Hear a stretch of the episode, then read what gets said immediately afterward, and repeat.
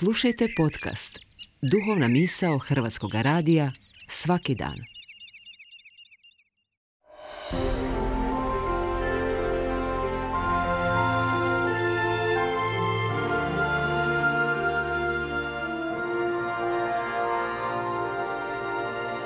Duhovna misao.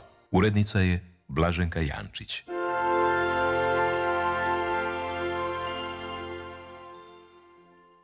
Šalom, pozdravlja vas Julija Koš iz židovske vjerske zajednice Bet Izrael.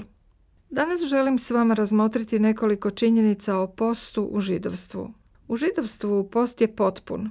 Svi vjernici, od mladića starijih od 13 godina i jedan dan i djevojaka starijih od 12 godina i jedan dan, do najstarijih pripadnika zajednice u postu ne uzimaju ikakvu hranu i tekućinu. Radi toga u dane posta roditelji mlađu djecu pripremaju. Ona poste po sat dva ili nekoliko uzastopnih sati.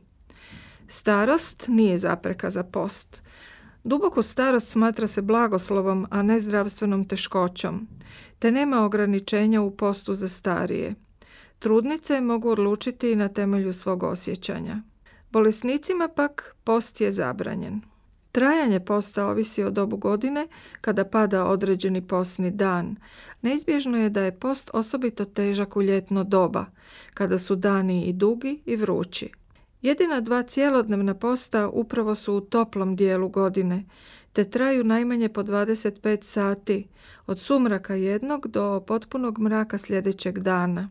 Poludnevni postovi pak traju od zore do mraka, ali da kako različito dugo, ovisno o dobu godine. U ljetno doba posti se dulje nego u zimsko. A u židovstvu se upravo ljetno doba smatra osobito opasnim iz duhovnih, ali zapravo i iz povijesnih razloga, jer u drevno doba život bi zimi zamirao, dok su se ljeti pokretale agresije moćnih susjeda. Posni su dani tijekom godine razmjerno mnogobrojni, te je opravdano upitati se zbog nedvojbene teškoće koju takav potpuni post čini i tijelu i duhu, što je svrha tako teškog potpunog posta, obveznog za svakog zdravog pojedinca u zajednici? Uči li on vjernika nekim moralnim dobrima ili je svrha posta možda i samo mučenje tijela? Post neizostavno donosi i tjeskobu, jer je jasno da se tijelo koje tijekom mnogo sati ne dobiva nikakvu hranu, pa čak ni vodu, muči. Zašto Mojsijev zakon traži od vjernika ovo mučenje tijela? Zašto u određenim danima tijekom godine u vjerniku želi potaknuti taj osjećaj tjeskobe? Odgovor je blizak svakome od nas. Jasno je da je teško biti i nahranjen i tužno ili pokajnički raspoložen. A posni dani potiču upravo to, tugovanje i pokajanje. Jer većina posnih dana vezana je uz obljetnice najgorih nesreća, pogroma i agresija koje su pogađale židovski narod još od biblijskog doba i doba drevne židovske države.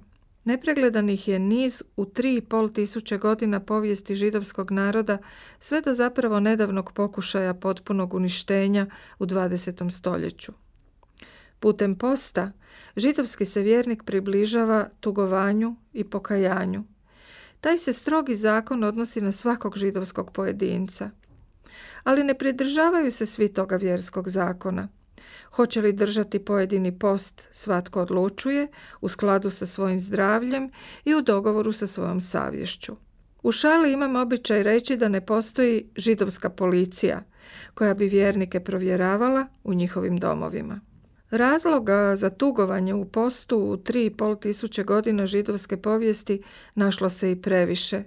Postom će ih zajednica obilježavati do kraja povijesnog vremena, do dolaska očekivanog Mesije.